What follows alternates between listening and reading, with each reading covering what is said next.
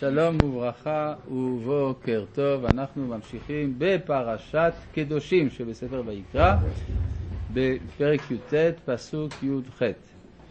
אנחנו בחלק השני של הפסוק, ואהבת לרעך כמוך אני השם. אה, יש על זה הרבה מה לדבר. רבי עקיבא היה אומר שזה כלל גדול בתורה. מסביר הרב אה, יהודה ליון אשכנזי, ש"ואהבת לרעך כמוך" זה כלל של גדול בתורה. זאת אומרת, אתה רוצה לדעת אם מישהו גדול בתורה, אתה צריך לראות מה הכלל שלו. אם הכלל שלו זה "ואהבת לרעך כמוך", אז סימן שהוא גדול בתורה. אה, צריך להבין, מה זאת אומרת שזה כל התורה כולה, כן? אה, יש עוד הרבה מצוות, אז למה דווקא המצווה הזאת היא, שי... היא כלל גדול בתורה? אפשר לומר שזה קשור ל... לכך שיש לאדם שלוש מערכות יחסים. מערכת יחסים בין אדם למקום, בין אדם לחברו ובין אדם לעצמו. ומצד האמת שלושתם קשורים זה בזה, כי אם האדם אוהב את המקום, אז הוא אוהב את כל בריאותיו, אז את עצמו ואת חברו. אם האדם אוהב את חברו, אז גם הקדוש ברוך הוא זה חברו, רעך ורע אביך אל תעזוב. ואם צריך לאהוב אותו כמוך, אז צריך לאהוב אותו כמו שאני אוהב את עצמי, משמע שאני צריך לאהוב את עצמי. זאת אומרת שבסופו של דבר, האהבות האלה הן קשורות זו לזו באופן מהותי. האמת היא שאם מסתכלים בפסוק זה כתוב במפורש, ואהבת לרעך זה בין אדם לחברו, כמוך בין אדם לעצמו, אני השם בין אדם למקום. ואפשר גם להבין עוד נקודה, איך, איך תיתכן האהבה? המהר"ל מפראג מביא בנתיב אהבת רעו שתי סברות של מהי האהבה. סברה אחת אומרת אהבה היא בין הדומים, סברה שנייה שאהבה היא בין השונים. כן? יש גם צד לומר ככה ויש צד לומר ככה. האדם אוהב את הדומה לו, אבל אפשר להגיד גם שהאהבה היא דווקא כלפי מה שמשלים אותו, מה שאין בו. אז יש אהבה בין הדומים, אהבה בין השונים. אפשר להגיד ש...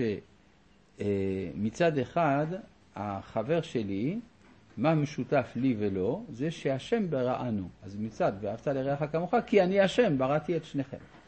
אפשר גם להגיד אחרת, שאני השם, השם הוא הבלתי מושג, הוא אחר בתכלית ממני.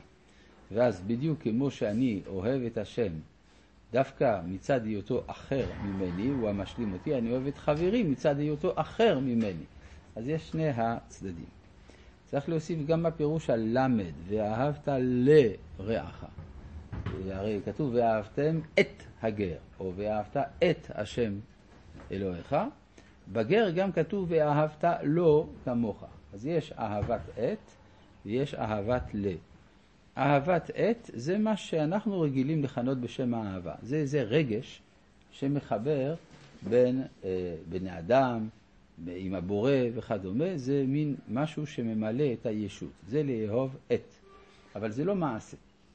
לאהוב ל זה על ידי מעשים. כלומר, אתה דואג, כיוון שאתה אוהב לא, אז אתה גם פועל למענו.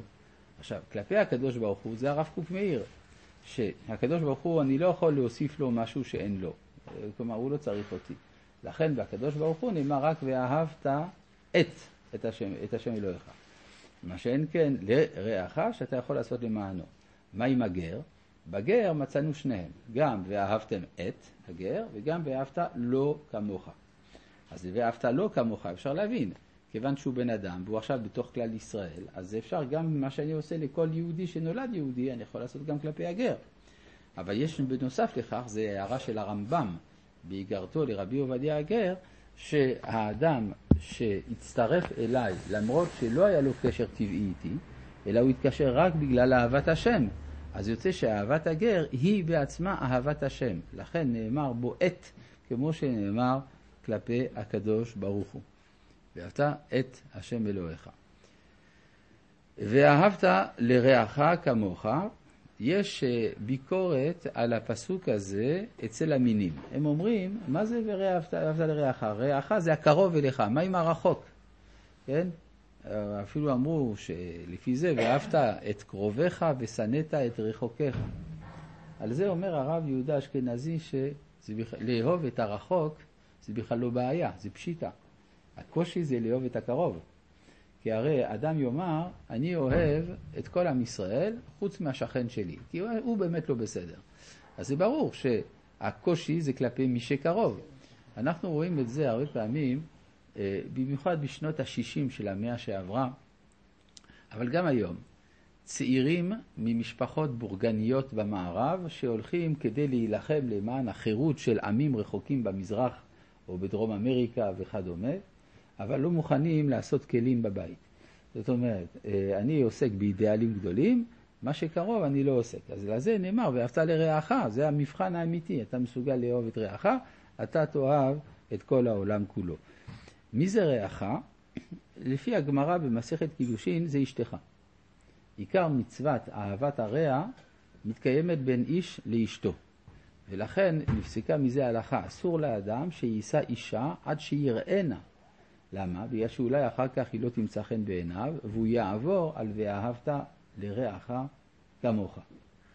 יש גם שאלה גדולה, מה אם מצב של חייך או חיי חברך. מחלוקת בין בן פרתא לרבי עקיבא, רבי עקיבא אומר, חייך קודמים לחיי חברך. אז מה אם ואהבת לרעך כמוך? על זה אומרים התוספות, ואהבת לרעך כמוך, מתקיים דווקא בשעת מיתה. כן, הרי נאמרו, נאמרה הלכה במסכת אה, סנהדרין, שכאשר מוציאים אדם להורג, צריך לעשות את זה באופן שלא יבזה אותו. שנאמר, ואהבת לרעך כמוך, ברור לו מיתה יפה.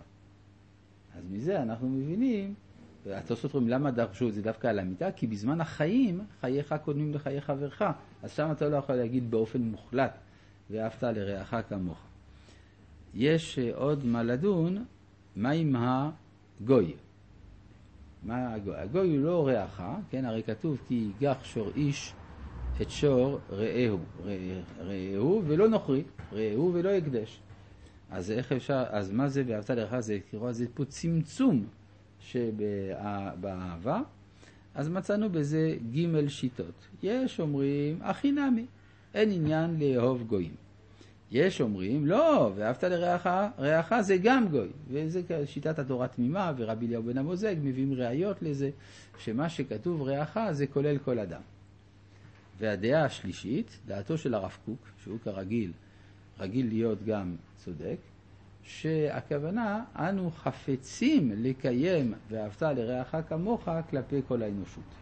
כלומר, התורה מדברת על המינימום ההכרחי, מה שאתה מחויב זה כלפי ישראל, אבל ודאי שאתה אוהב את כל האדם באשר הוא אדם, באשר הוא נברא בצלם אלוהים וכולי וכולי. אלא, מה? כן, זו, הרב אומר שבענייני מוסר התורה דווקא צמצמה את הציווי למינימום, כי אם לא, זה היה הופך את כל ענייני החסד לחובה, ואז היה מאבד את עיקר זוהרו של החסד. החסד דווקא צריך לבוא מתוך התעוררות ספונטנית, כך שיש צד של מעלה לאהבה שאיננה באה מכוח הציווי. מעניין. אה, והאמת היא שצריך להבין גם שמכיוון שעם ישראל נמצא פעמים רבות במלחמה עם אומות העולם, אם היה חיוב הלכתי מוחלט של אהבת הרע כלפי כל אדם, יכול להיות שלא היינו יכולים לעמוד מול הסכנות הנגררות בשל כך. אבל עצם זה שהתורה ציוותה ואהבת לרעך זה מחנך לאהבה, ומתוך כך יש התפשטות של האהבה על כל העולם כולו, כי הרי כתוב בסוף אני השם, השם ברא את כולם. את חוקותיי תשמרו, תשמורו באמתר, אגב, אה, כאשר אה, היה אספת הרבנים בימי נפוליאון, הוא קרא לזה אספת הסנהדרין. כן, הוא אסף את כל הרבנים של האימפריה, והוא רצה לגרום ליהודים בעצם להיבלע בתרבות האירופאית. אחת השאלות שהוא שאל את הרבנים הייתה, האם הצרפתים, האם היהודים רואים את הגויים בצרפת כאחיהם, או לא? אז אה, הם ענו לו בחוכמה. אמרו, מה זאת אומרת? והלא ציוותה אותנו תורתנו, ואהבת לרעך כמוך. התחמקות נפלאה שהם, אה, של אותם הרבנים, זה היה שם הרב דוד זינסהיים, שהיה מגדולי הפוסקים, היה מחובר אל החתם סופר. רבי חנניה בן